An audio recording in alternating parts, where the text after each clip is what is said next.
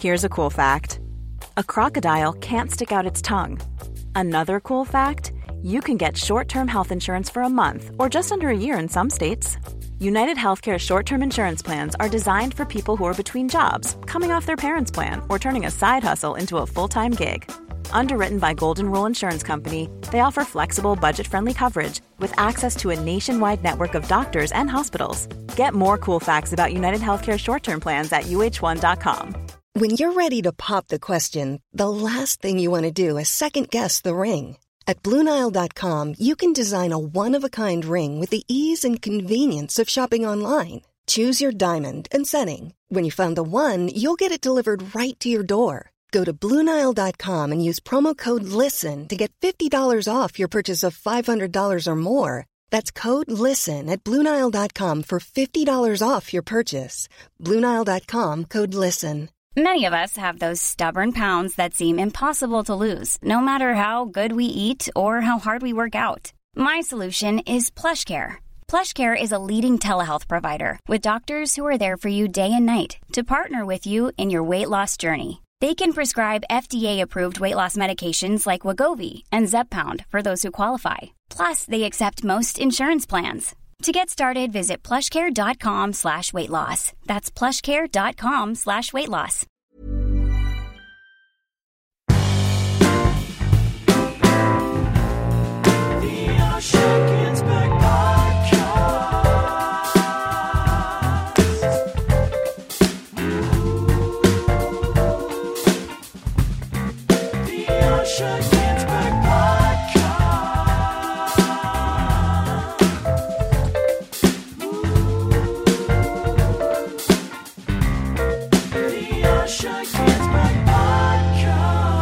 Hello and welcome to episode 163 of the Osher Günsberg podcast. I'm Osher Günsberg and I'll be here all show.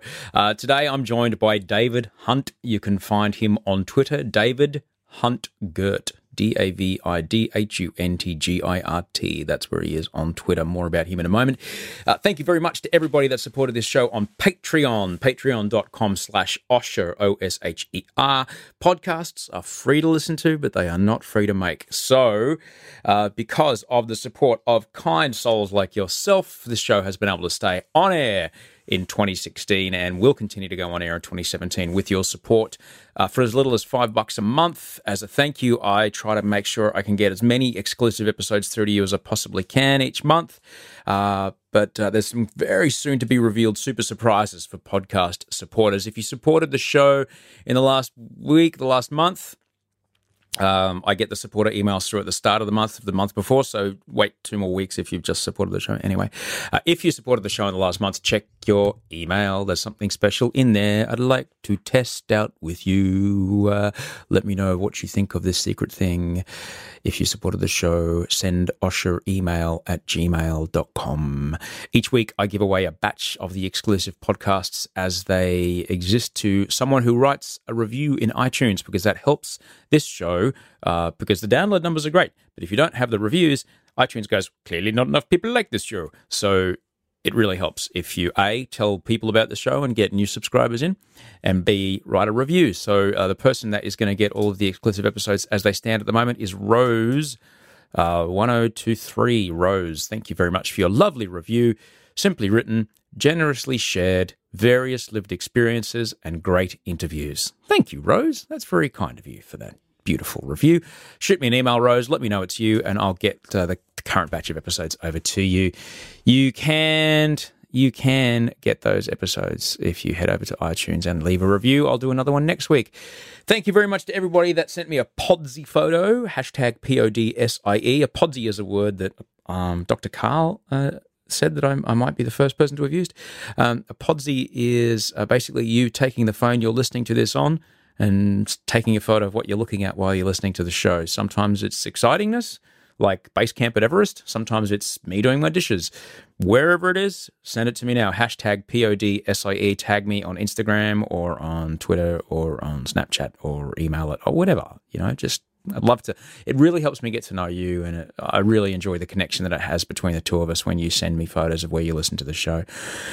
To quickly check in with you, it's been a heck of a week. Audrey and I just bought an apartment. I'm sitting to you in a new apartment, which, well, it's not new, it's quite old, but it's new for us to live in.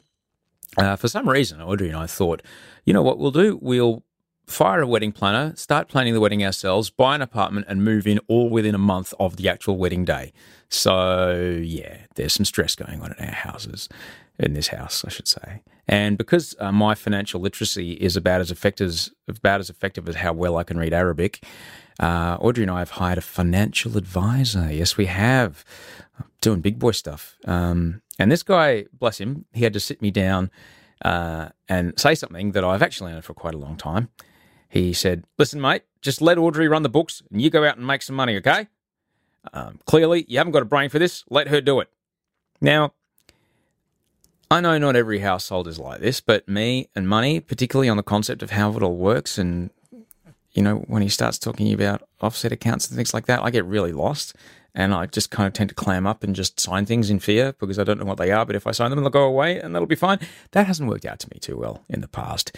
Um, but that sort of stuff is lost on me in many ways. And Audrey's been telling me forever. She says, just fucking let me do it. It's okay. But look, I've got some pretty deep seated trust, trust issues. they trace back to some fan, some pretty horrible breaches of trust uh, and breaches of boundaries from my past. They have nothing to do with Audrey. So, um, unfortunately, she's had to pay the penalty for this. And I don't know why it takes me having to go to a professional person that I've paid to tell me the same thing she's been telling me for for years. Um, that I finally listened, but I did. I finally listened. Um, Audrey's a great woman. We're heading into this life as man and wife together, and, and I find that trusting another person is hard for me. But it's not as hard if what it's not as hard as facing what happens if I withhold trust from that other person. Because if I withhold trust from another person who deserves my trust, that person starts behaving in a way that I go, Oh, why are you being so weird? Well, they're being weird because they don't feel I trust them and therefore.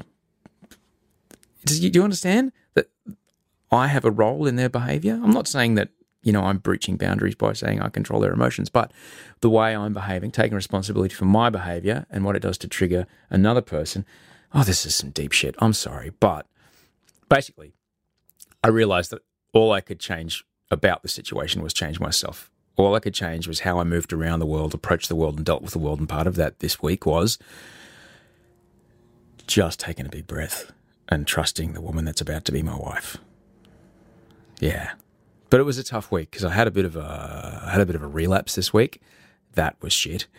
Um, part of my treatment with what's going on in my head with the OCD is exposure therapy. And the way that works is you basically expose yourself to your triggers in ever increasing increments. So you basically sit with it while it's really horrible, uncomfortable. And the idea is that your body can only sit with it and the horrible, uncomfortable for a while before it adapts and goes, okay, so this is the level of where we are. And the trigger no longer hits you as hard. And I've been increasing these increments of exposure very, very gradually, uh, frustratingly gradually, gradually, but very gradually nonetheless. And um, I kind of accidentally, um, uh, I kind of accidentally jumped a few levels up in the levels of trigger intensity, and it set me on my ass. Yes, it did. It fully sucked because I've been doing quite well over the past few months. Um, been working heaps. I've been, you know, getting back into working out the last few weeks, which has been great. I've been feeling really, really stable and really solid. But then to get triggered like that again, and then, you know, to remember that, oh, fuck, I've still got this brain that makes me think the world's about to end. And so my body reacts as if the world's going to end, and I'm completely immobile, unable to function and it's like, okay, all right. So I'm going to take a few steps back, back it up, and and and try again. So it's back on the horse. If if you were um, back down the ladder of trigger exposure for a little while, and just working on things from there again. But that's okay. It's going to be all right because I'm um, very grateful that Audrey's able to uh, kind of take kind of one look at me and go, "What's wrong?" And I just say, "I just need a hug." She says, "Okay." And I give her a hug, and I just focus really hard on the way that that skin on my cheek feels touching her skin. I know that sounds weird, but for some reason, just focusing on that physical sensation is enough to bring me into the moment. And um, that helps me not be out in an anxiety world in whatever land. Anyway, that's. Am I just rambling today? Sorry. Been a lot of coffee today. so let me tell you about my guest. I'm so happy this person could come on my show. I'm very grateful to Dom Knight, who has uh, been a guest on this show, and Dom Knight, who does the nighttime show on 702 ABC Radio in Sydney. Or I don't know if he's still doing it next year. I don't know. Anyway, he's, he's one of the Chaser guys. He's really good, lovely man. Uh, Dom Knight hooked me up with uh, this man, David Hunt. David Hunt. He's on Twitter. You can find him David Hunt Girt, as in Girt by sea, all one word. David Hunt is an author, historian, and a comedian. His latest book, True Girt, is out now. It's the follow up to his first book, the first historical book he wrote, Girt, which is what I read last summer. And it's a the first book is absolutely laugh out loud because you can't do anything else on account of you know reading about the dark underbelly of Australian history, and it makes you just go, "Oh my god, I can't believe this happened," but I have to laugh because otherwise I'd weep. Uh, it's it's Australian history as you've never heard it before, and probably more factually accurate and more representative of what actually went on than many other accounts of Australian history. David's first book, Girt, was the uh, basis for the brilliant podcast he did with Dom Knight. Uh, the podcast is called Rum, Rebels, and Ratbags. You can find it now. I would highly recommend you listen to it. If there's someone in your life that appreciates a good chuckle while looking at ourselves and our nation, uh, Girt and True Girt should most definitely be on your Christmas list. Now, I do love David's writing, and why I love it is because he tells the Australian story and Australian history from a, a modern perspective, one that's not the tale that I heard in primary school, where the British came to Australia and saved the savages from their primitive ways. Look how look how civilized we're making them. No, uh, David's, and that's the story that I heard in primary school. His descriptions, David's descriptions of the corruption, nepotism, cronyism of the early incarnations of our political systems are gobsmacking and quite hilarious.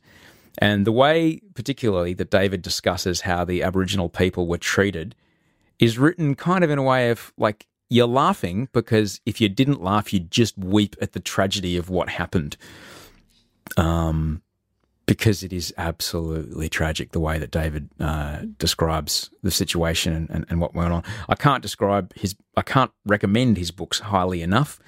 Uh, a great gift for the coalition voter in your life, because in my experience, you can actually change the minds of people who are, have really got a rusted on point of view if you make them laugh while you challenge their point of view. That's that's why I do love his his writing. Make sure you check out Rum Rebels and Ratbags, the podcast. It's a, a cracker, uh, and go and pick up True Girt, his second book. Uh, there's a cockatoo on the cover. So enjoy this uh, coffee fueled dive into our recent past, very recent if you're looking at it in Aboriginal uh, timelines, with Mr. David Hunt. My brother is a extraordinarily geeky coffee. He's an engineer. He's an engineer. Yeah. So he's like, what's the most efficient process of, of extracting this particular oil from this particular bean? And that sunbeam there is the most. It's a cafe standard pump yeah. inside it. So it's the most powerful pump you can get in a consumer one that isn't the fifteen hundred dollar machines. It's about three hundred bucks. The it doesn't have a boiler in it. Um, but so it just that, heats up the water as it forces it through. Yeah. Correct, but it does the, it does the job. Ooh. Yeah, he's he's uh, so that was the one he had, and he helped me hack the grinder. There's some shims you can get that make the grind even finer, so uh, I'm able to. A grinder hacker. Yes. Yeah. yeah. Wow. It, it, and happy, happy uh, cup of Thank tea, honey. Now, is this just a, a, sort of talk shit friendly conversation style of uh, podcast? It's whatever you want it to be, but yeah. I'll generally kind of use my extraordinary skill as a broadcaster to guide you, guide you past the areas of interest okay. that I hope you can edify us all on, and, and, you'll just think you've had pop by for a cup of coffee, which I have. That's just and, and have my leg humped by your dog. It's a very special day for him. Yeah. It's it's the first day he's met you, and it's also his birthday. He's oh. he's one year old today. Happy birthday, beautiful cavoodle. He's he's going to celebrate by ripping something up He tore his bed to shreds last night. That's normally how I celebrate my birthdays too. You've just released your uh, your second Australian history book in I the have. in the Girt history, True Girt. Uh, so congratulations on that. Cheers, mate. Audrey and I just stood here in the kitchen and, oh, shall we say, uh, adored you your, your first book. oh, that's very Uh, which is uh, freaking brilliant, and I absolutely loved your podcast you did with Dom Knight, Rum Rebels and Rat Bags. yeah, that was that was a cool experience. Yeah, that was that was super good. But I, I got you here because there's a few people, you know, I, they listen to the show, and I, I generally through the course of wanting to. I've only been Australian since 1999, and in the course of I You're was, a new Australian. I'm new Australian, but I'm white, so no one cares. Yeah. Um, in the course of wanting to be a better Australian, I do want to find out more about my country and how my country has come to be where it is. And in that, uh, as I find out more about how my country came to be where it was, I uncover more and more about uh, what happened to the culture that was here. Yeah.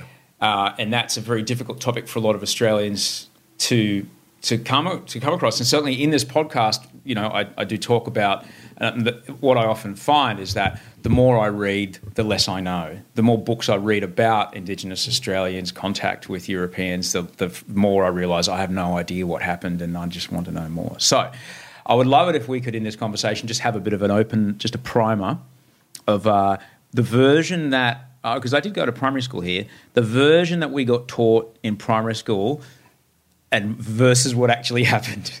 If we could kind of maybe go through a bit We of that. can, we can go through primary school because every Australian kid at primary school, Australian history is a bit of a blur. Um, it was a blur for me. Uh, it was uh, there were there were some sheep. I remember the sheep. Uh, there was gold. Uh, there were beards. Uh, lots of beards. There were there were some more sheep. Um, Bush Rangers. guy in a metal gimp suit. I remember him. uh, yeah, guy with a postbox on his head, um, and uh, and that was about it. And there was Captain Cook, of course. And when I was in uh, when I was in primary school, I tried to make a a model of the Endeavour out of paddle pop sticks, which was pretty crap. Uh, but so was the Endeavour. I mean, it was a a dog's ass of a boat, uh, and so I think I captured that element of it pretty well. Um, uh, and um, and that was sort of my memory of Australian history. I, I learned nothing about um, Aboriginal culture. Um, I learned very little about the factors that motivated, you know, Britain to send all of its pickpockets, Irishmen, and rapists to the arse end of the world. It was all, um, you know, guys in wigs um, exploring things and putting down sheep. proudly and, and valiantly, you know, setting their feet for the first time across these mountains. Um, I do recall I was at Kenmore South State School, and it was it's, the story went something like this: uh, Captain Cook bravely went south looking for Australia, and he found it in 1770, and he put a flag in it Yeah, and said, "This belongs to the Queen." yeah. This well, is well, well, the king. the king at the time. This Al- is, although he was perhaps on the camp side of things. So well, you know, hang on, we'll get there. We'll get there. Yeah. Uh, so Captain Cook turns up in 1770. This is brilliant. No one's here. Flag Yeah, goes home, says, "Hey everyone, I found this great place." Hmm. And 18 years later, turns up again in 1788. Yeah. And the locals go, "Hey, we're so glad you're here." Heck, a barbecue time. Yeah, well, yeah, well, the locals, uh, the, apparently the story goes that the uh, the local people were quite amenable Yeah. to the, the whiteys that showed up, and uh, colonies, and then very quickly into uh, uh, there was some amount of uh, military um,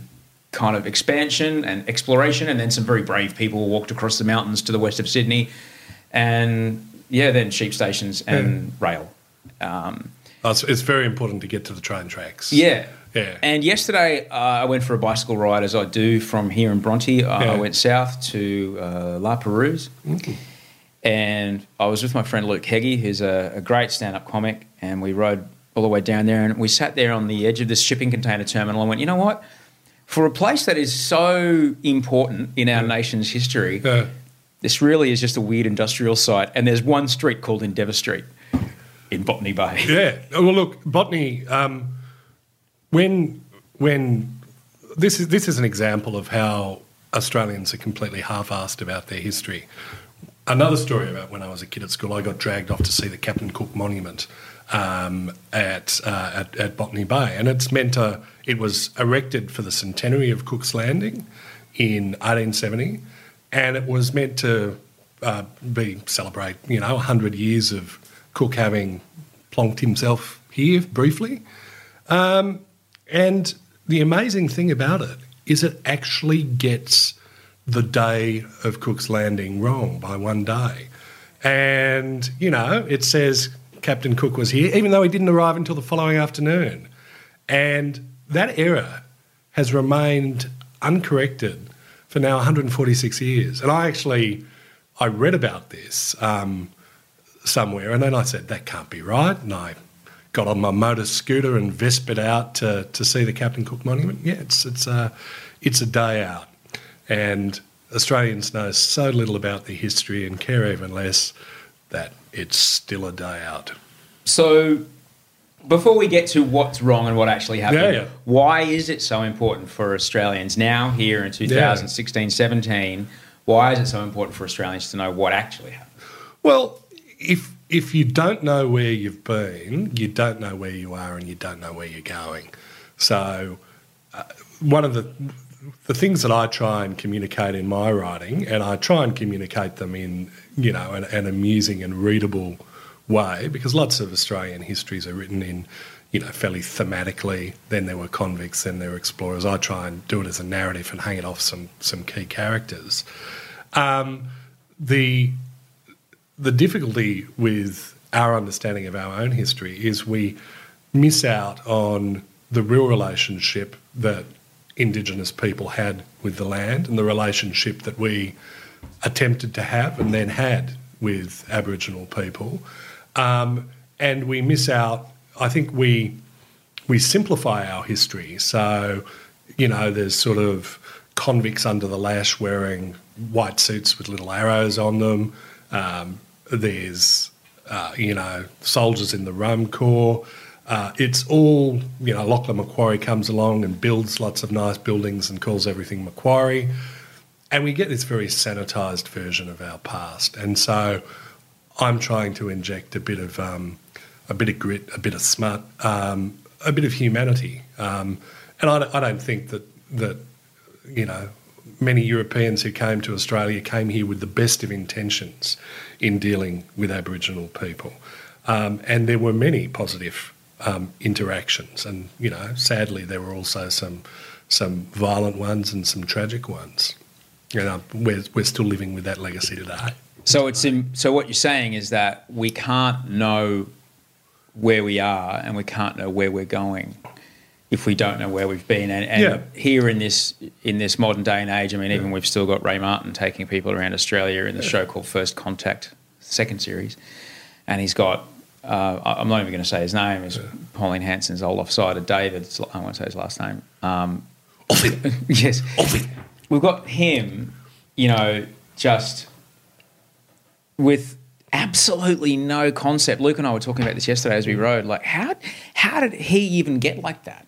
How did he get to a point where, um, you know, we've got basically what we've got now is we've got mainstream Australia in many ways demanding that Aboriginal Australia uh, conform to a set of standards that mainstream Australia conform to, uh, and just hurry up and get on with it and, and, and move along. Get with the program. Come on, it was a long time ago. Just forget Yeah. about it Yeah.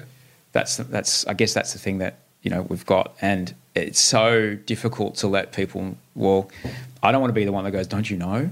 But sometimes I am. I'm the guy that says, "Don't you know? Don't don't you know?" That you know there were there were people that could make the rains come. There were people that you know there was no. Well, let's start this. How how is history different for white people than it is for Aboriginal people? How do the two people see time differently? Well, Aboriginal history is an oral history, and so you have a, a list of you have stories handed down for tens of millennia, um, and those stories form the basis of you know what's commonly referred to as the dream time, which is really a set of rules and customs for the regulation of social life, uh, spiritual life, um, uh, control of the land, the, the the Dreamtime is really a set of rules for living.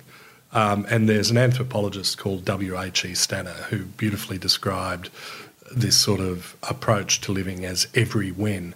It was a timeless set of rules that was able to adapt to change, but there was incredible continuity. Uh, European history is about progress. It's about not being where you were 10 years ago now. So, in European history uh, and, and Western history generally, we not only embrace change, we demand it. And so, we're on this course of progress, progress, progress, progress, progress, growth, progress, progress, progress. Um, and it's a very, very different way of living. Now, I'm part of that culture. Um, I've embraced that way of living. Um, but it is, it's a very different way of viewing the world. Yeah. With, uh, so you're saying that the, the oral, the oral history does change over time. Yeah. But it's, it's not exactly this is what happened yesterday, but this is what happened before. It might have been five years ago. It might have been five hundred years ago. It, it's it's and I mean, obviously you do have notions of, of time in traditional mm-hmm. Aboriginal culture, but things are not measured in in years or or um, or, or, months. Um, there are stories of the past, and a story of the past that is 500 years old may be just as keenly felt or as or as relevant as one that is 20 years old. Got it. Um, and so you have this in in in in many Aboriginal cultures. You have um, a, a form of ancestor veneration where you see the former members of your um, your family group, your broader tribal group, um, um, having reconnected with the land physically. So that Angophora tree down by the riverbank um, contains the spirit of your grandfather, um, or that rock formation, you know, is of significance because it's connected with um, spiritually with um, a, a, distant family figure. Um, so it's the fusion of the the personal, the family, and the environmental or, or, or the environment, the place. So you're saying that quite interesting. This particular rock by the river or this particular tree yeah. is uh, is it the same as I'm going to visit this person or I'm going to go visit this person's uh, gravesite? No, no it, it's it's it's this this person person. In, in many ways, the line between life and death is drawn very differently in many Aboriginal cultures. So there is a belief that um, ancestor spirits can uh, come that are, are, still here today and can take the forms of, of human beings. So, a couple of examples: um, uh, Arthur Phillip, the first governor of New South Wales, was believed by the Eora people around Sydney to be um, a returned uh, spirit of, a, of an Eora wise man.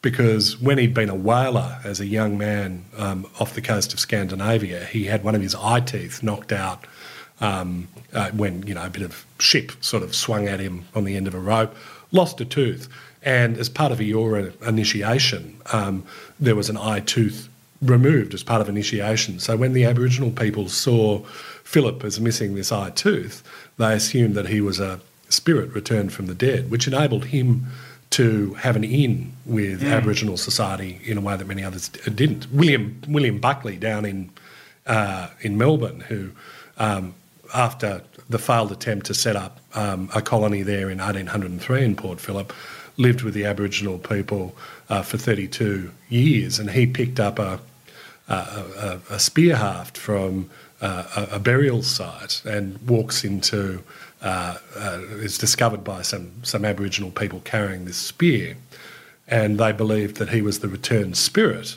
of the uh, warrior Murrungurk, um, and he was known as Murrungurk come, you know, and was believed to have come back from the, the spirit world. So what I, you know, when I first, when we first sat down, I talked about that the reports of oh, some of these Aboriginal people were actually thrilled to see us.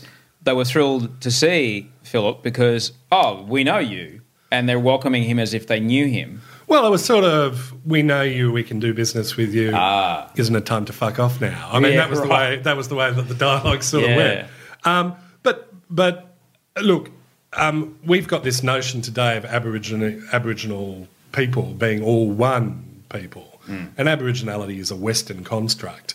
Um, uh, before European settlement, there were thousands of Aboriginal groups. Yeah, so many there different languages. I have were map- map on my hundreds- wall, yeah. hundreds and hundreds of languages, Hmm. um, and you had um, often incredible hostility um, between members of nearby um, uh, uh, tribes. It's not uncommon. Happened in Europe too. Yeah, exactly. So, so you know, the notion that um, one of the one of the sad things I think about our history is the way in which um, uh, Aboriginal youths were co-opted into native police forces by by the New South Wales, the Victorian, and the Queensland governments, and in New South Wales and more so in Queensland, they were used as the shock troops of the frontier, where um, the government would send in a group of Aboriginal people from a thousand kilometres away to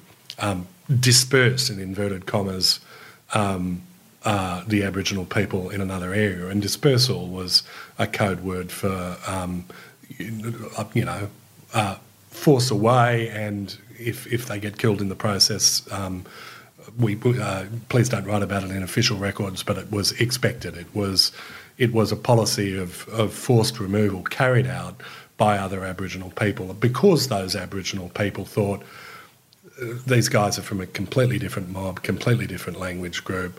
Uh, they did not see themselves as Aboriginal people; they saw them as as, Wow. as foreigners. Yeah, So just back to when you were talking about this particular tree or this particular rock. Yeah. So when uh, Governor Macquarie goes, you know what, this would be an ace place for a bridge, Yeah. and decides to knock that rock down, Yeah. break it into a million pieces, and turn it into a, Yeah. a bridge or a wall. That must be extraordinarily painful for the people who see that. Well, it was uh, extraordinarily painful in the sense that the place where Phillip decided to set up shop in, in Sydney Cove um, was a place that was surprisingly free of uh, many Aboriginal people because it was um, actually a, an Aboriginal sacred area for the local um, Eora people. Um, so that area where the sort of uh, the the stream uh, enters Circular Quay through those marshlands was a place of, of of spiritual significance. And then you know Phillip says,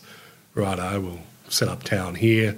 I thought I'd call the place Albion, but that sounds a bit posh. Uh, let's let's go for Sydney after my patron, Lord Sydney. And uh, so uh, you know, Sydney is literally built on um, the first the first buildings of Sydney were literally built on um, an Aboriginal sacred site. So if we were standing with our back to the ferries Mm. at Circular Quay, where is this place?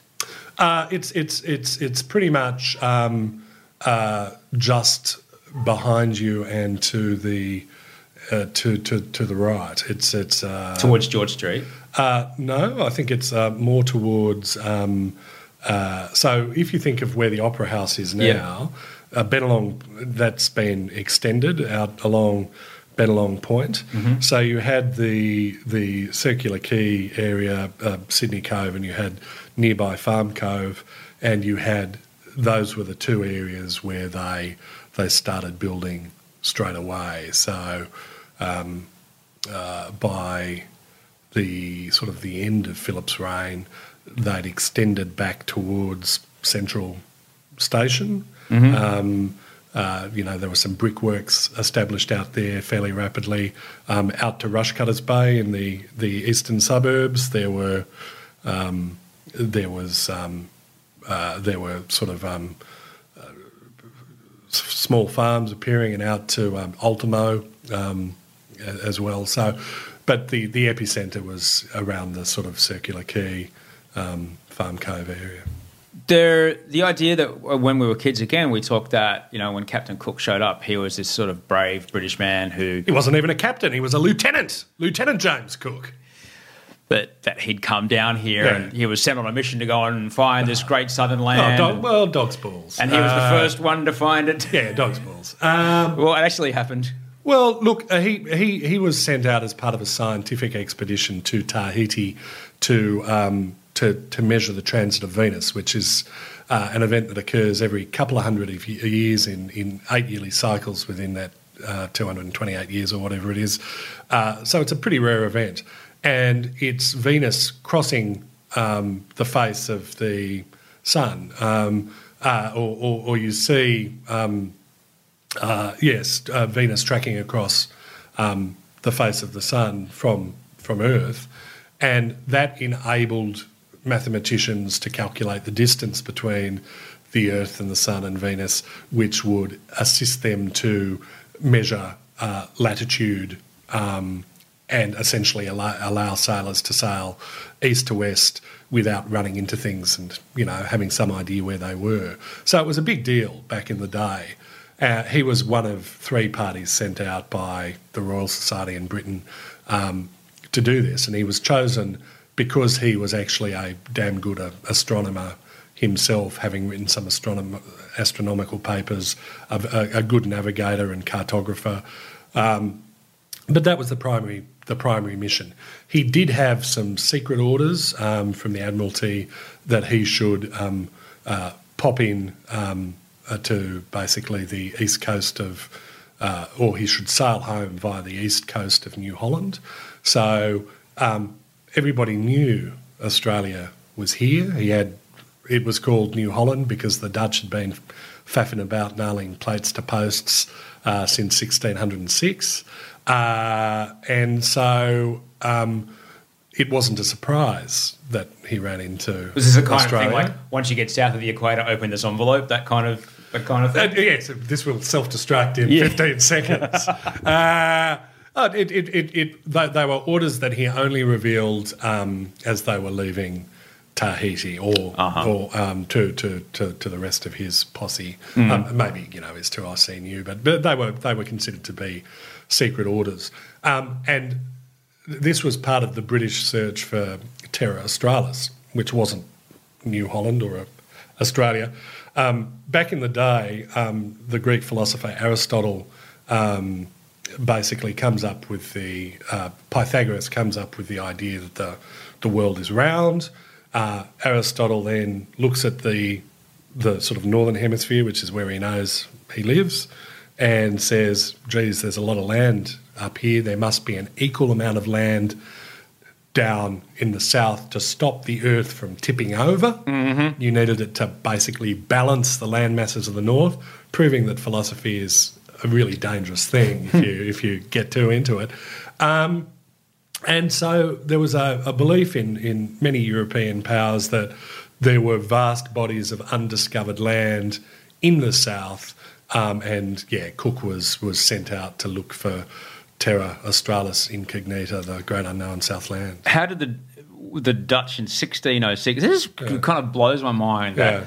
What we're nearly like 400 410 years ago, the yeah. technology, like these guys were essentially spacemen, you know, with the most extraordinary technology available at the time. Well, I'm glad you brought that up. And I'm just going to tell you a spaceman story and then we'll get back to the Hit Dutch. Me.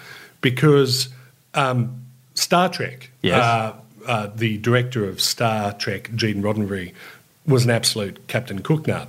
And he modelled the entire Star Trek television series on the Endeavour voyage of Captain Cook. So Captain James Cook becomes Captain James Kirk. Don't even. I'm, I'm going to do it. Uh, the the uh, the Endeavour. Did he talk like that? I hope so. No, he, he didn't. He didn't. well, he, he, by God, we probably talked like this. Mm. Uh, the HMS um, uh, Endeavour becomes the USS um, Enterprise. Both Endeavour and Enterprise mean to sort of you know, aspire or, or try. Um, the line from Star Trek uh, to boldly go where no man has gone before is a paraphrase from a Cook journal entry on the Endeavour voyage. Ambition has led me not only um, further than any man before me, but as far as I think it is possible for man to go. Uh, Mr. Spock uh, is is the scientist on the voyage is based on Sir Joseph Banks, the botanist and general, you know, uh, all round scientific good guy on the Endeavour. So even though we Australians um, you know, no sweet FA about a lot of our history. Um, an American guy goes and builds the most successful sci fi franchise in the history of the world uh, uh, around the voyages of Captain Cook. I suppose I should talk about Dutch people now. No, no, but this is okay because I have spent a fair amount of time in, in the, the Netherlands, in the Netherlands, in Old Holland. Uh, Can you say Verenigd Oost-Indie Company? something along those lines. Okay. That's what it sounds like. Uh, it, it was an, an, an incredible society, and you know when you think about what they were doing at the time when the west when the rest of Europe was pretty much running around in the mud picking their noses and hitting each other with swords these people had created this fucking amazing technological advancement in the canal system in the middle of Amsterdam they'd invented some sort of uh, mind-blowingly complicated trade uh, exchange rates and things. Well, they, they, the, the, I mean, the reason that this whole area of the world became known is because of the, the Dutch East India, uh, Dutch East India Company, otherwise known as the Verenigd Oost-Indisch Company. Um, You, and- you do a Dutch, uh, Dutchy very well. Uh, yeah, no, look, it's one of the when I do the audio books uh, uh, versions of my books, it's one of the accents that I, I just can't I just can't nail. uh, but um, this this uh, company was the first um, uh, company in the world to issue shares. Uh, so they invented the the share. Uh, it was the first multinational um, uh, that had um, you know offices across the globe. It had many of the powers of, of, of a government. It was allowed to run its own army, issue its own currency, execute people, take people as slaves, um, do some pretty shit stuff. But basically, it was set up to sell spices. Um, so the stuff that you've got in your spice rack at the moment, your cloves and your nutmeg and your cinnamon, they were gold. They were worth more than gold back in the 1500s and the 1600s. Food was pretty bland. It was Food was steamed bland. and it was Yeah, you, icky. you've got you got your lard, you got your turnip. Geez, you want to put some pepper on it just to make it not taste completely shite. but isn't that isn't that wild that even like here we are now going corporations are evil and the private army is doing this and doing that. It's like these guys invented it hundreds and hundreds of years ago. They, they did. They did. They also invented the first stock market collapse in the, the 1630s when people were trading in tulip futures. right. Uh, and then the, the ass falls out of the tulip market. And tulips were selling more than, um, a single tulip could sell for more than, you know, a, a good house in Amsterdam. And then people were trading in these futures and then why are we paying so much for flowers? Uh, and the, the, the entire um, Dutch economy, which in many ways was central to the European economy, just takes a, a huge nosedive. And, and, uh, and uh, the Netherlands never recovered after the great tulip collapse in the, the 1630s, and they slowly declined as a power. And, you know, yeah, they were good at painting, you know, fat chicks with red hair and smoking funny cigarettes and producing high quality European porn, but that was about it after after their glory days. But the reason that Europeans came to the to this area is the Spice Islands, where the Dutch were getting their good spicy gear from, uh, are the are the islands of southern Indonesia, um, and so the Dutch were coming to this neck of the woods uh, to buy spices, grow spices, um, and then to take those And spices. one day they just go, I wonder if there's more this way. uh, they they they um, so the in 1606 you've got a guy called Willem Janszoon who runs into the Cape York Peninsula near the present town of Weipa in his ship the Duyfken, um, uh, the Little Dove, and um, uh, they he calls it Os Papua. Um, he called part of Papua New Guinea, um, or which he called Nova Guinea. He called part of that New Zealand. So you know things were a bit geographically confusing for the first Dutch explorers. Um, uh, but the Dutch had no real interest in Australia because the Aborigines had no pepper to sell, um, and they didn't want to buy pepper. And really, that's all the Dutch were interested in doing.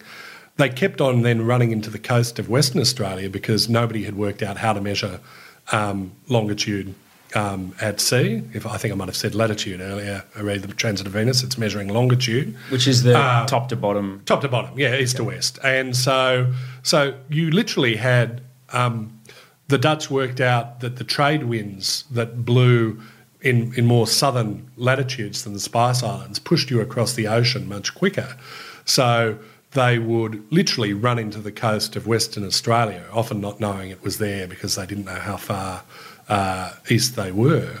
Um, that was the quickest way to get to um, uh, to the Spice Islands. Oh, so they just they just get down to the Southern Ocean. Yep. Go east. Yeah, turn Oh, left, t- put on the indicator. Turn left. Oh, Turn we've, left. we've run into this big this big bit of This land. bit of sand. People throw spears at us. They don't want our pepper. So we turn left here. Yeah, Timor. Yep, that's, that's, that's pretty much it. That was. Papua. Yeah. There we go. Yeah, Bali. look, the, the GPS systems in those days were much easier. You could get all the way from, you know, South Africa to, um, uh, to, you know, once you got past the Cape, you basically uh, turn left, keep going until you run How into far south were they thinking? Like uh, like Exmouth and stuff like this, or Uh, further? Look, I don't, I don't even know where Exmouth is, which was shame Well, on you know, you know what I mean. It's like on the on the western coast, Yeah. like halfway up. It, and- it, it, it could be all over the place because the trades winds blew Yeah. um, differently at different times. But you know, Dirk Hartog, uh, you know, basically gets to uh, Shark Bay or um, uh, and you know finds a big island and in it says, "I'm going to name this Dirk Hartog Island." Stays there for three days, nails a pewter plate to a post. Dirk Hartog was here. Um, and you know, buggers off. he had- should have bought a flag. Captain Cook bought a flag. well, well, the Dutch uh, did it with plates, um, and the French did it with bottles. Whenever the French decided they wanted to own a bit of land, they'd bury a bottle with a message in it that says, you know, you know "Oh, we have been here, we like it, uh, we claim it for whichever When you're ready to pop the question, the last thing you want to do is second guess the ring. At Bluenile.com, you can design a one of a kind ring with the ease and convenience of shopping online. Choose your diamond and setting. When you find the one, you'll get it delivered right to your door. Go to Bluenile.com and use promo code LISTEN to get $50 off your purchase of $500 or more. That's code LISTEN at Bluenile.com for $50 off your purchase.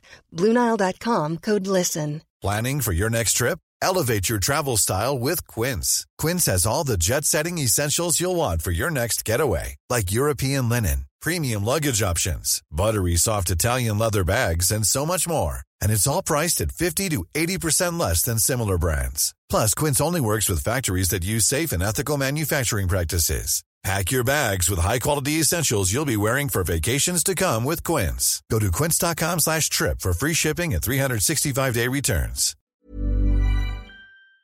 Louis is on the throne right now, and uh, and so they'd leave little messages in bottles lying around. So does that mean down at La Perouse there's a bottle buried somewhere? Uh, no, look, uh, La, Per- no, La Perouse got here um, uh, just a few days after Phillip, and you know, being a gentleman, he said, "All right, you know, first dibs to you, mate."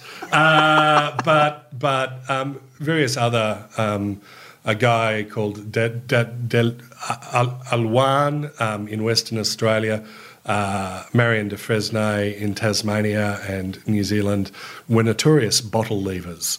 Um, and it's not really a very effective way of, uh, and I think I point this out in, in my second book, um, a way of actually making your intentions to the world known. Bottles are not good. I mean, Sting did not say, sing, um, I know you'll get my message in a bottle. Um, the chance of anybody actually finding your bottle, opening it, and being able to read French um, were pretty limited. But yeah, they still did it because gotta love the French. So you, we, we talked about the early British contact Hmm. with the Aboriginal people. What did the Dutch, besides they don't want to buy our pepper? Yeah. Um, would did they did they have any other words about that? Uh, look, when the Dutch were Abel Tasman, when he was sent uh, here in, I think it was 1642, um, he had orders from the Dutch East India Company to more, more fully explore the lands of beach. So Australia was originally known on Dutch maps as beach, which I think is a very Australian sort of name. A We lot of Western just- Australia. That's what it looks uh, like yeah, from we, the ocean. We should have we should have just stuck with beach, really. Uh, and then um, uh, Abel Tasman um, spends a bit of time charting the west coast, goes south, um, comes across Tasmania and names it Van Diemen's Land after his boss because he was a bit of a crawly suck up. Goes off to New Zealand, um, names at New Zealand, uh, which is about the fifth place that had been named New Zealand, and New Holland was about the fourth place that had been named New Holland because the Dutch, whilst they were good at selling pepper, weren't very original when it came to naming things. Holland's quite small. There's not a lot of it. You know, there's a place called Zealand, uh, well, New Zealand, New Zealand, New Zealand. Well, it's we call our place Holland. Well, we'll call this one New Holland. Uh, they did that. Um, you know, we're going to go to what's now New York. Well, we'll call this New Amsterdam. Um, uh, yeah. So um, Abel Tasman charts a lot of Australia, um, or, or, southern and western Australia. Comes back a couple of years later, calls it New Holland, um, goes back to his boss and says, It's a vile, sandy shithole. Um, nobody wants my pepper. Um, I didn't find anything. I have no trade routes or anything productive for the voyage. And he sort of got in trouble. You know, he'd added to world cartographical knowledge, but um, had not established sort of new trade. So if it if he because he we didn't have what he was looking for. No, but if he was looking for vast plains on which to you know rear yeah. sheep or gold no. or yeah. heaps coal and uranium, yeah. we could have been Dutch. Uh, we we could have been, uh, but the Dutch the Dutch weren't actually interested in any of those things. The Spanish were. The Spanish were desperate to find new gold and silver deposits after you know successfully um, you know, exploiting their South American colonies for ages. They were looking for new, um, new, new gold mines, and um, we came very, very close to being uh, discovered by the Spanish in 1606 too, when uh, Luis Vaz de Torres, after whom the Torres Strait is named, sailed through um, the Torres Strait whilst part of a two-ship mission to find Terra Australis Incognita um, he was out there looking for it in 1606, um, but he's on his way home. There's been a big for, sort of falling out with the expedition leader on another ship. Everybody wants to get home. They see some land to the left, which is almost certainly the Cape York Peninsula. Um, the Torres Strait was pretty difficult to navigate. There's all sorts of shoals. There are islands full of people who want to eat you for dinner. Um, and he thought, you know, I'm not stopping here. I'm going to keep on moving. Um, but he almost certainly sighted Australia in 1606. And had he actually stopped and had a look, um, uh, the Spanish were really keen on colonising places, digging things up, enslaving native populations. Um, they did it's, a cracking job in they, Mexico. They did. Yeah, it's yeah. like it's lucky that he didn't stop. Yeah, and it was left to the far more sensitive English to do all of those things Did, later. weren't we almost French as well? Didn't the French come down? Oh, no. Didn't they get to Tasmania and, and sneeze on a bunch of people? Uh, oh, well, uh, the French uh, came to Tasmania in 1772, a couple of years after Cook, and made first contact with the Tasmanian Aboriginal people, the Tasmanian Aborigines, a guy called um, Marion de Fresnay. And the thing you love about the French is the French actually had 12 great projects um, uh, that were sort of listed in the 1750s, all of which were to um, expand knowledge of the world. They were, in many ways, philosophical and scientific travellers. Sure, they'd you know be interested in colonies occasionally, but really their exploration was to advance human knowledge. And when they get to Tasmania, you've got Marion de Fresnay says to you know his crew, right, nude up, boys. Um, uh, and they went and met the first sort of meeting with the Tasmanian Aborigines is a bunch of nude Frenchmen on a Tasmanian beach in the middle of autumn. Um, and they did that because they believed that it was important to, when dealing with, you know, man in his native state, to to show respect by doing that yourself. So um, they turn up on the beach in the nude. Uh, they give the surprised Aborigines, um, you know, the traditional beads and mirrors and a duck. Um, hello, thanks, thanks for the duck, guys.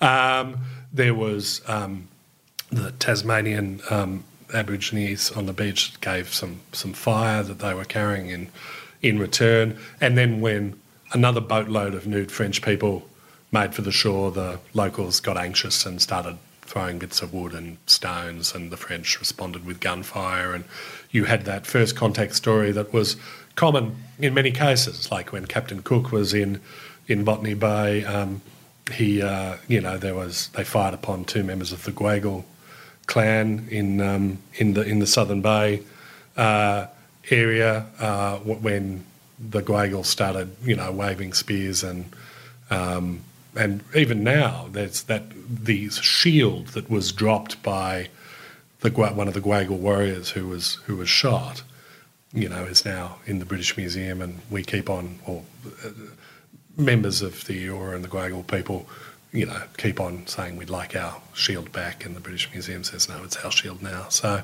you know, bits of that story are still alive today. I sat on the yesterday. There's a little there's a little lookout at um, off the where the the big uh, seawall is that shields the container terminal.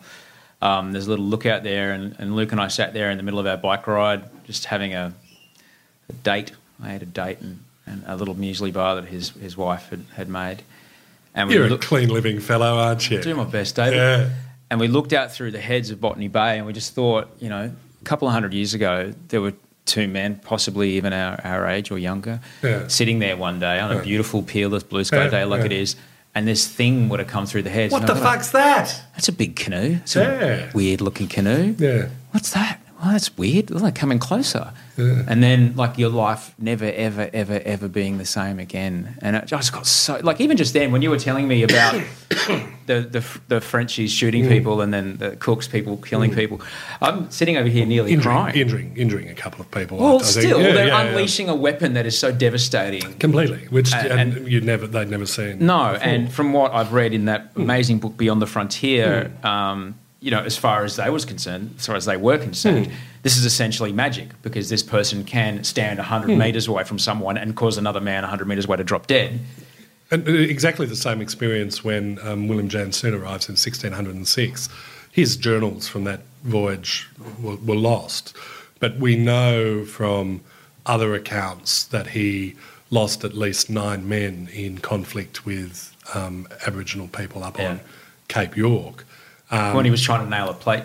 Uh, no, no, Janszoon was, was, was, was not nailing a plate. He was just sort of saying, "Where am I?" Um, uh. When he was up in northern Queensland in 1606, um, uh, and there is a um, uh, there's obviously a degree of conflict. And when another explorer called Jan Carstens comes by about 20 years later, he writes um, in his journal for the Dutch East India Company um, that the that the natives uh, knew of the terrible effects of the muskets from uh, their encounter with the, the, the men of the Duyfken.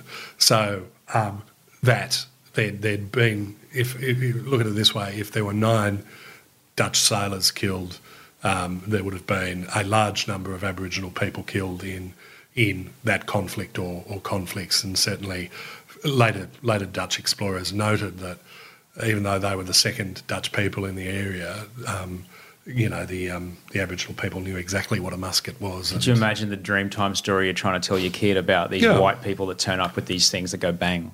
Yeah, and look, and and in um, in um, uh, the, the, the first encounter with Cook, um, you know, then things go quiet for um, eighteen years. You know, they came. They Job went. done. We chased them off. Jolly well, good. Well, you know that that in many ways probably was was the attitude. And if you think about um, Aboriginal people, Aboriginal people are nomadic people. The greatest surprise they had was not so much that they were visited by these, you know, pale ghosts from across the sea, because moving into moving about and you, you expected to encounter people as a nomad, even though you would nomad generally in a defined sort of range. Um, their experience was they did not live on a single patch of land for more than a few months at a time. They then move on to another resource and move in se- these seasonal cycles. So the great challenge for them was when Phillip turns up and when La Perouse turns up. The, La Perouse makes the first fort no one on the Australian mainland. Um, he erects a fort. Um, uh, he, this is a permanent structure. Uh, he says that he tried to give the local Indians presents and caresses. The French, when they travelled around, loved to caress the, the locals. No doubt. But, um, uh, and he said that you know they they responded to our gifts with darts. You know the the the um, Aboriginal people in Botany Bay attacked the French in their fort, and of course were were shot. Um, and so the notion of actually settling in one place and not moving on was what really confused Indigenous Australians. Because what do you do when it comes to wintertime and you're trying to get to in wintertime Exactly. where the food is, Yeah. and there's some So- guy going, "No, my sheep Yeah. are here now. Fuck off." Well, and, in, and and the and, and the places where the sheep were put were generally the most fertile lands along rivers. Um, um, so a lot of Aboriginal um, uh, hunter gathering activity um, took place in the fertile grasslands near the. Hawkesbury and the Nepean, which were not just perfect for, for, for kangaroos and other small game, but perfect for crops and cattle and later sheep. So you have conflict over the most um, valuable land. Um, and you do have traditional migration patterns broken because if you're traditionally walking 200 kilometres north and suddenly there's this place called Parramatta there, um, uh, uh, you think, well, hello. Uh, am I going to keep on walking through it? Not always a great idea. So it was that sort of clash of cultures where you've got a hunter gatherer society that was fundamentally nomadic, uh, who were basically just interested in getting on with their way of life that they'd been getting on with. Um, that involved um, with with very different ideas about property. So if you see Yes. if you see a white fluffy thing on the land that you've traditionally been hunting on, you and say has all of your and generations all, that's right. You and say that rock and that tree. you say my I'm going to I'm going to eat that white fluffy thing and see what it tastes like. And so um, you had many conflicts between the first Australians and, and the European arrivals When it comes to property and over the- very different Yeah. views of what what property was. Um, um, of course, it was okay for Aboriginal souvenir hunters uh, around the rocks and around Rushcutters Bay to, um, you know, chase Aboriginal people out of their out of their bark shelters and then to take their spears and their shields and um, flog them to, um, to to tourists. And so there was a huge sort of trade in stealing things from Aborigines and selling them. You know that you've still got that market down, you know, sort of at the rocks where all those shops sell crappy boomerangs and faux aborigines. But but really, there was a, a huge sort of we're going to go out and rough up the locals and steal their shit and put it on a boat back to, to, to Britain and Yeah. sell it for dinner party conversation pieces. Um, and, the, and the real reason, you know, why there's conflict, we talk today about a treaty. Um, uh, when Phillip came to, to, to New South Wales, um, he had orders from, from George III uh, to uh, to live in amity with the native inhabitants um, and effectively to uh, enter into treaty type arrangements with them. The difficulty that Phillip and other British people had um, was it's hard to negotiate a treaty when there are many different tribal groups who move around a lot. Um, it's hard to know who you're meant to be dealing with. Those people you're dealing with have got no idea of treaties for land ownership um, in any event. And the early British just gave it away as, as, as effectively all too hard. It's not that they didn't want to, um, it's that uh, they, they couldn't bridge that cultural gap at the time. Would have like both cultures looking at each other, Mm. like one culture going, but this is where my family has been walking. Yeah. Not they don't know what hundreds of years are. They just know that this is where we've always Yeah. walked, and th- on this route, my ancestors Yeah. live in this tree in this rock. Now Parramatta's there. What do I do? And the people who live in Parramatta go, "Why would you walk for two hundred kilometres? We've got a horse. Why would you? Why would you even walk at all? or, or, and um, When you could just sit in one spot and drink a cup of tea." Well, you know, there was more of a desire to say if you're going to go and do your walking, walk somewhere else, um, because I don't want you setting fire to my weed crop um, uh, or eating my sheep. Um, yeah. Um, or there was at times a desire to co-opt Aboriginal people as a cheap labour force. Yeah. Um, and you do have uh, interaction between where uh, the Aboriginal people, many of them do move into Sydney or Parramatta or other, so that there's still an Aboriginal community down at La Perouse today. Um, it's sort of Sydney's last great. Um, um, um when I say traditional, there's been continuous inhabit- Aboriginal inhabitation of that era up until now from mm. first contact, um, and still a significant Aboriginal population in that area. Um, and but there was accommodation made. Aboriginal people did move into cities. They did become reliant in many cases on flour and sugar and tea. Um, uh, and you have this sort of, in some ways, new generations of Aboriginal people losing some connection with their mm. ancestral practices because there was a cheap supply of food handed out by the white man mm. in the white man's towns. And yeah. so, yeah. What we've talked a lot about Aboriginal people. What can we learn about how the whiteys uh, behaved, particularly in this era now? where you see something like in the, in Queensland, you've got Anastasia Palaszczuk handing out a billion dollars to the, an Adani coal mine, and uh, you know they there's a lot of mates doing things for mates. This is not something new in our culture, and not certainly not something new in our country, is no, it? I mean, it goes not. back as far as Macquarie, doesn't it? Oh, look, it goes. Look, if if there was an ICAC in the days of Cook and Macquarie, they would have been in terrible trouble because, you know, we we now in in many sort of advanced European based Western cultures have very, um, still today, the unique views about probity and corruption and nepotism. But back in the day, Captain Cook enrolled um, his five and seven year old sons uh, fictionally as crews of, crew of the Endeavour, saying, um, I've taken these two promising young sailors um, on this voyage. He left them at home, of course. Um, uh, simply so he could say they'd had X number of years service at sea. So when they sat the lieutenant exam later, they'd they'd, they'd have their they'd have their sea quota up. Lachlan Macquarie um, was notorious for appointing various young Scottish relatives as members of the Horse Guards that um, uh, and, and, and of the Black Watch and to the various military um, regiments that he was responsible for. There was actually a military inquiry into um, Macquarie uh, enrolling all these fictional officers who were drawing pay, military pay, whilst attending some, you know, hick, hick, hick sort of school off, off in some remote Scottish island.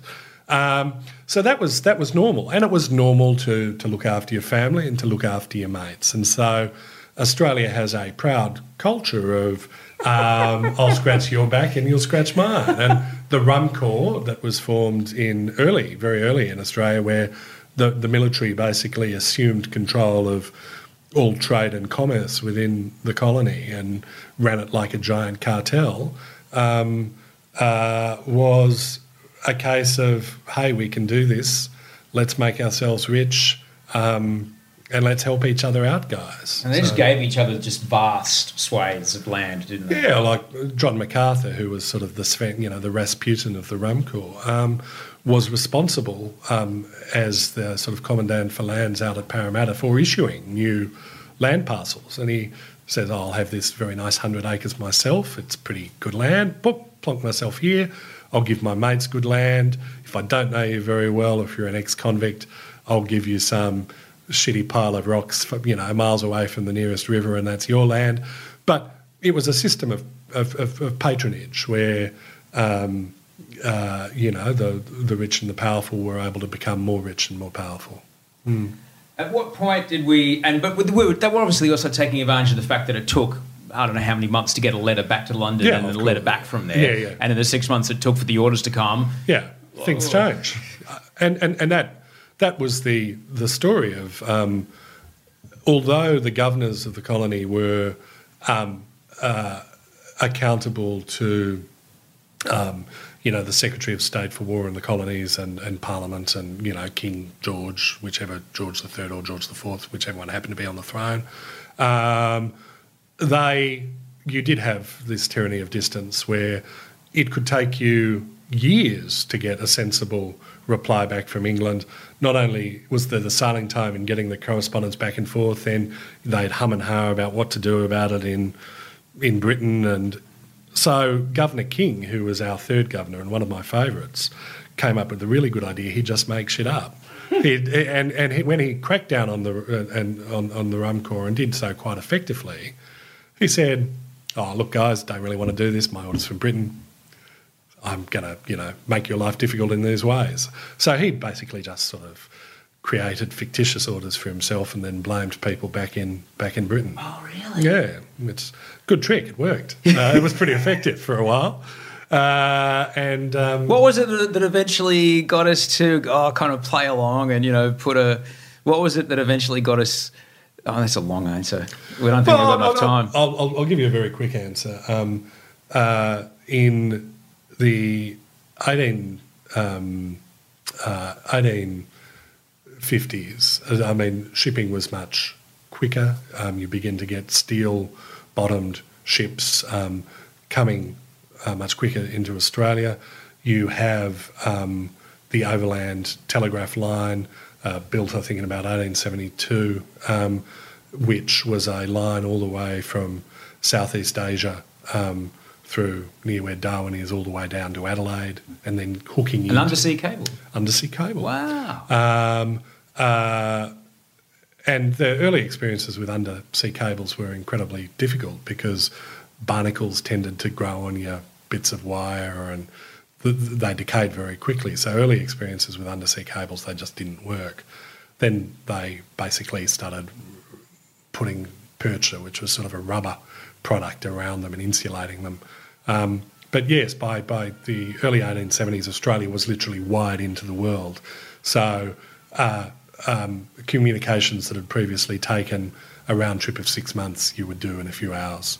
Um, and that's when Australia really joined the global economy. And it made a huge difference to Australia because previously, if you had a ship full of wool or wheat, you'd have to sail that to wherever your market was, and then you'd have to haggle with people on the spot who knew that you had a cargo that you needed to unload and sell before it went off. And um, but with the, the introduction of the telegraph, you could negotiate your prices in advance. Um, and so that actually made a huge difference to the Australian economy. Just being able to, yeah, Isn't interesting how uh, at every step of this country's European history, the technology has played such a massive role, be it, navigational technology, uh, um, the you know taking oranges on your boat so everyone's teeth didn't fall out, uh, the technology of um, I like oranges as a technology, very simple. Technology. well, it's true though. Yeah, it's a technology. You take oranges on your boat so you don't get scurvy, Yeah, and uh, this is great. yeah. Um, the technology of uh, plates and flags and bottles, Yeah. and then muskets, and then uh, you know as we go forward, you know how technology at every every stage, and yet now in the blink of an eye, you or I could sit here and, and we could we could probably text or phone someone who's Anyone. standing hundred meters from the Queen Ab- abs- if we wanted to. Yeah, look, ab- absolutely, and I, I, I do. I am really interested in how technology changes society. I before Girt, I started off as a as a comedy writer on a um, a, a show um, that was being made around a sketch comedy of Australian history that that died in the arse before it was finally green lit.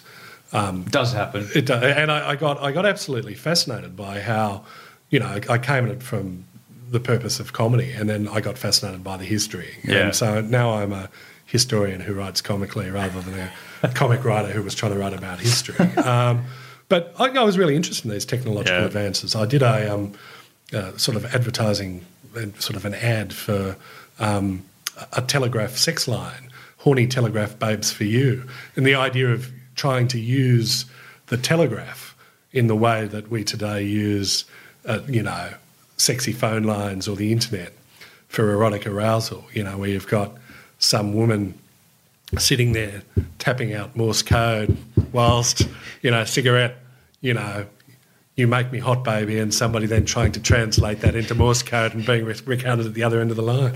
Um, and I just thought, it's, you know, the telegraph served that function of communication and being able to talk to people in other ways. But Yeah. it really was, you know, the, the, the if you were going to have a long distance sex relationship, you'd do it by telegraph. But it's only, you know, it's part of that evolution of communication. But it's really all the same thing, which is about talking to each other and, and interacting with each other. But isn't other. that interesting that even that now in this day and age, that you or I, I could pick up my phone sitting right there and have a video call with someone Yeah. in Turkey Yeah. if I wanted to, Yeah. um, and what we might be able to achieve. You know, it it just blows my mind. What are your thoughts? Uh, we, we've just hit an hour, so I'll, I'll let you get out of here in a hurry, um, or maybe not, depending on how this one answer goes. Uh, there's a lot of talk. You mentioned a treaty earlier, and there's a lot of talk about constitutional recognition of the Aboriginal people going on at the moment. What are your thoughts around the Fremantle City Council moving Australia Day? Oh, uh, look, I, I, I understand why Australia Day is a Vex Day. Australia Day celebrates Captain Phillip coming into Sydney, um, into Sydney Cove, and flying the flag and says, "Right, we'll set up shop here." So it's not the day that Phillip first arrived in Australia. The first ship of the First Fleet arrived, I think, eight days earlier on the 18th of January. Um, but it was the symbolic of sort of this is where we're going to build our permanent settlement. But Australia Day was not, it was never, it wasn't considered obviously Australia Day then. Um, it later became known as Foundation Day. Um, I think the last state to adopt Australia Day, um, I think, was as late as the 1990s. It's a relatively, it, it there was a, a push in the early in the 20th century to have it recognised as uh, as as Australia Day, sort of across the board. It was known as Independence Day for a while. You know, it's. Um, uh, I look whether whether you like what happened at first settlement or not, you've got to acknowledge it was a pretty significant day Yeah. for both Indigenous and non-Indigenous Australians. Um, um, I, I personally don't have a huge problem with Australia Day um, because it, it is significant for both peoples. I do understand um, Aboriginal and Torres Strait Islander people who would um, who who feel that it's not a great day for them to feel Australian. I understand that. Um, on the on the treaty issue, uh, constitutional recognition, I think, is vital, um, but it has to be meaningful recognition. Um, and if we're going to spend two years arguing around, well, there were some people here um, before um, uh, 1770 or uh, 1788, well, yeah, we know that. Um, it does need to be, I think, a meaningful acknowledgement. In terms of a treaty, that's much harder. Um, so the only treaty in sorry, Henry, Henry Reynolds, who's a, a prominent historian, believes that the um, Tasmanian Aboriginal people who got moved to Flinders Island entered into a treaty with Queen Victoria in the 17, uh, sorry, in the 1840s, um, which most people would disagree with, and I wouldn't agree with that, although I think I agree with much of, of what Henry says. The only treaty that was entered into between um, a British person and an Aboriginal person was the Batman Treaty, um, where John Batman goes um, into Port Phillip and says, "Here's a here's a cartload of beads and mirrors and blankets and tomahawks and mirror and and you know bits of old tat and how about you give me um, all of this great land around you know what is now Melbourne and you can have this shit." Um, and there was uh, a recorded document on which you know the Aboriginal Kulin leaders of the, the the Wathaurong people, I think they were, um, made their marks. They probably had no idea what they were signing, but it was an attempt to enter into a treaty. That was an attempt to recognise that the Aboriginal people owned that land in a proprietary sense, and um, that actually forced, you know, this co- this this real solidification around the notion of terra nullius, because the Crown and the Governor at that stage, this was part of, you know, Port Phillip was part of New South Wales, and Governor Bourke had been issuing land and selling land, and that money from the sale of land was being used to fund infrastructure and other things. And the idea that rather than going through the government, that you could go and buy land from an Aboriginal person um, was terribly scary. Um, and it also called into question the whole basis of settlement in the first place. Um, that is, if we, the first settlers, didn't sign a treaty with the Aboriginal people, what is the basis for us being here in the first place? Because it was British practice to enter into treaties. Often those treaties were at the end of the gun. Sign this, we'll let you wander around. Um, um, but, you know, there was some form of agreement. Didn't happen here. Um, it was legal under European law to uh, take land that was unoccupied and unimproved, that was uh, inhabited only by savages, uh, that was terra nullius land belonging to no one.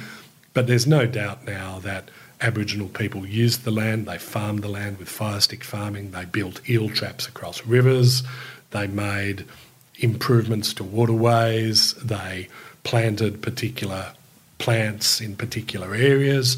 Um, it's a form of agriculture in, in, in many ways. Certainly, there was a connection um, uh, uh, with the land and improvement of it. So, Australia wasn't terra nullius, there was no treaty. The only way, legal way, that Australia was occupied is through conquest. And, and that's what happened. It was it was conquest.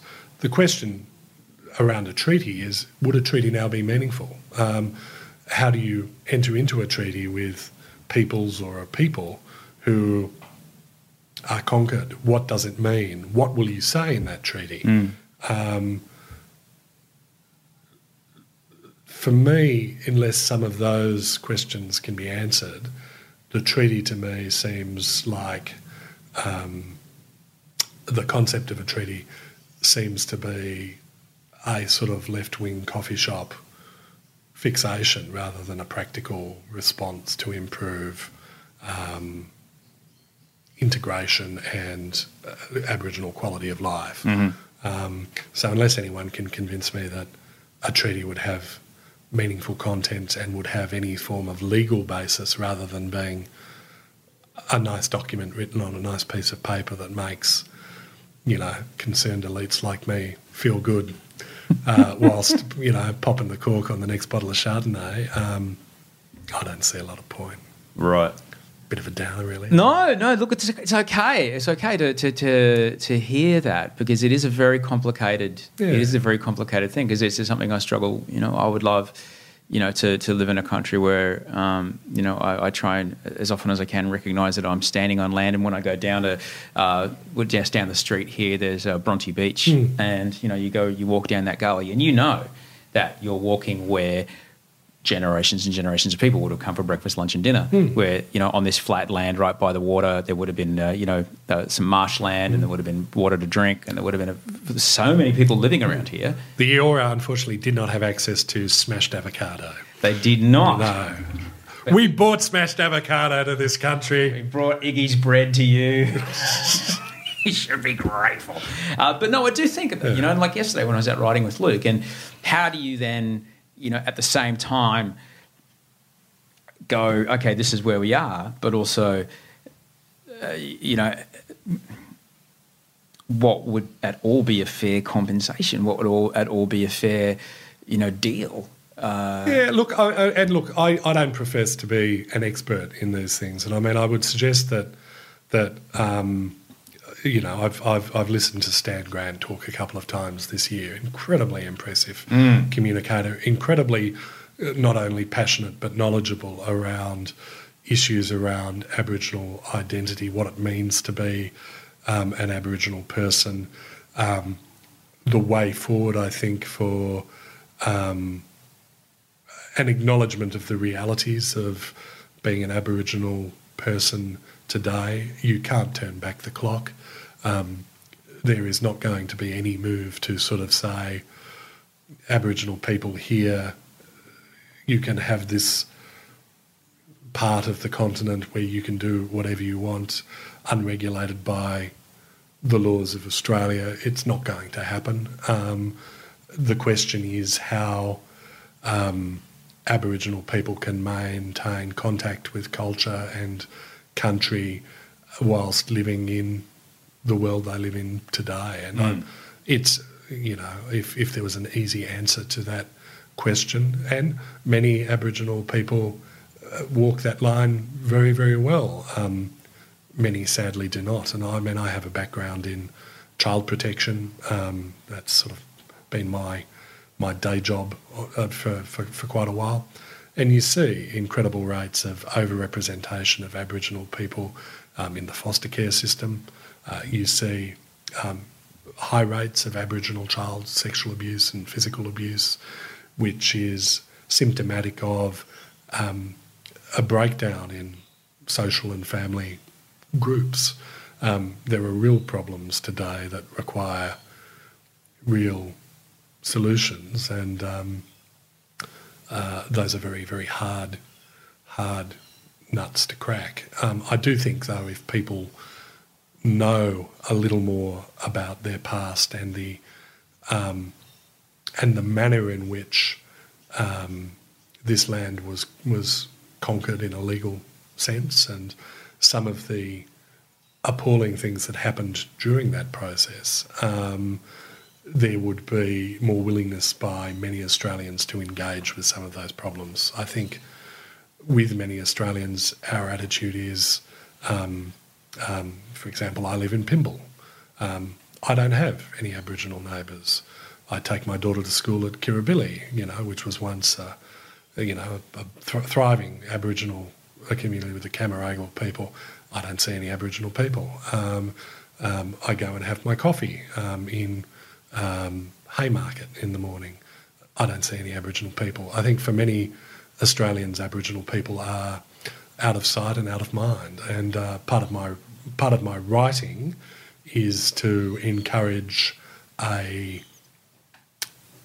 uh, to put some of those issues in people's minds, even if it is done at times in a slightly, you know, tongue-in-cheek style. Yeah who gets him to listen?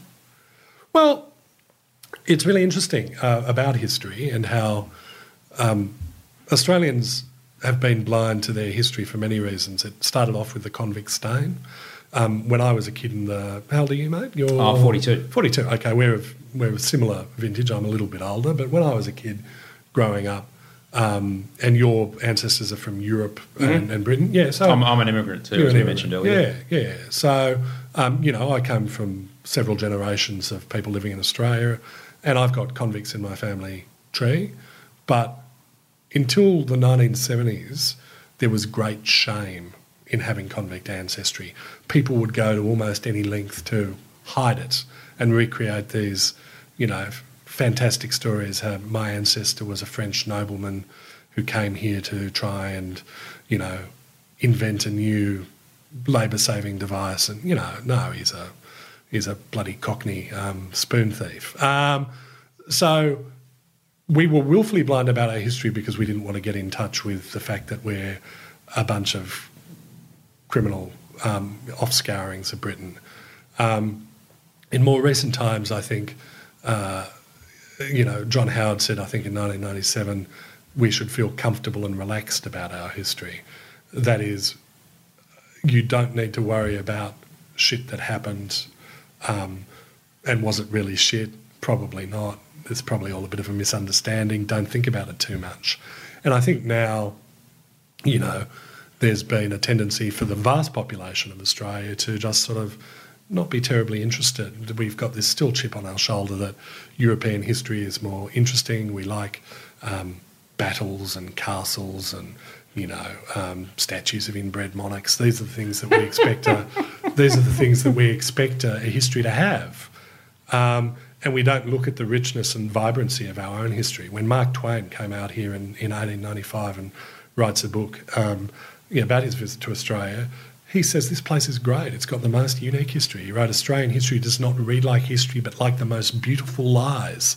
Um, uh, he just said the stories here are absolutely crazy. And if you think about, as well as having over 60,000 years of, you know, continuous human inhabitation and therefore history, if you just look from 1788, um, it was.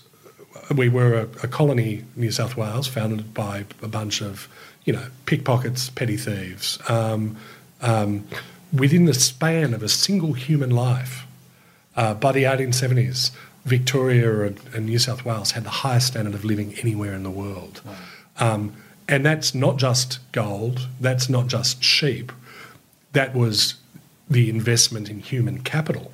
Where if you were a pickpocket back in Britain, you could rest assured that you'd be picking pockets and your children would be picking pockets and you would be part of a permanent underclass. Yet when these people came to to New South Wales and later the other Australian colonies, they were able to uh, their potential was able to be realised. They were able to move through the ranks. Um, they were able to become incredibly successful businessmen and businesswomen. You had women sitting on boards that would never have happened in Britain. This was a place where you could shine, and unlocking that human potential is the story of early Australian success. I was playing uh, poker last night, as I try to do every Wednesday. So your bike ride followed by poker. Yes, sir. You're mixing it up. I am. Uh, and um, I mentioned that I was interviewing you today. Yeah. And one of them said, "Oh, did he, was he at all tempted to change his first name to Charles, so it could be Girt by C Hunt?" Yeah, uh, I um, I'm I'm I'm, going, I'm, I'm I'm not even going to go there. I mean, um, you know, when you, when you've had my surname, you've you've been uh, yeah yeah. you know, uh, yes, no, mate. I'm just so grateful you came around. I could really talk to you. I could do. But your listeners, yeah, I think your listeners have had enough, mate. Oh, mate. And I'm gagging for another coffee before I'll I make go. I'll make you one, and I'll quickly take your photo. Okay. Sure. Okay. Yeah, sweet. yeah. Thank you, mate.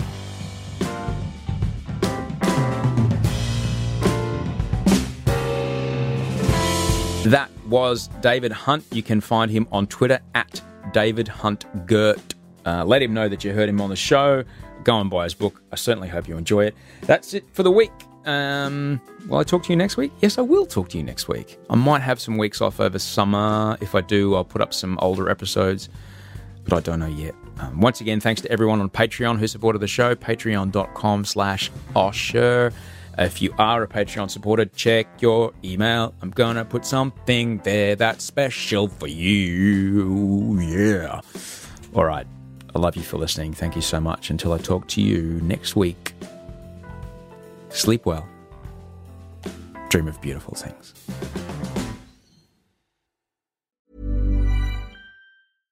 Flexibility is great. That's why there's yoga. Flexibility for your insurance coverage is great too. That's why there's United Healthcare Insurance Plans. Underwritten by Golden Rule Insurance Company, United Healthcare Insurance Plans offer flexible, budget friendly coverage for medical, vision, dental, and more.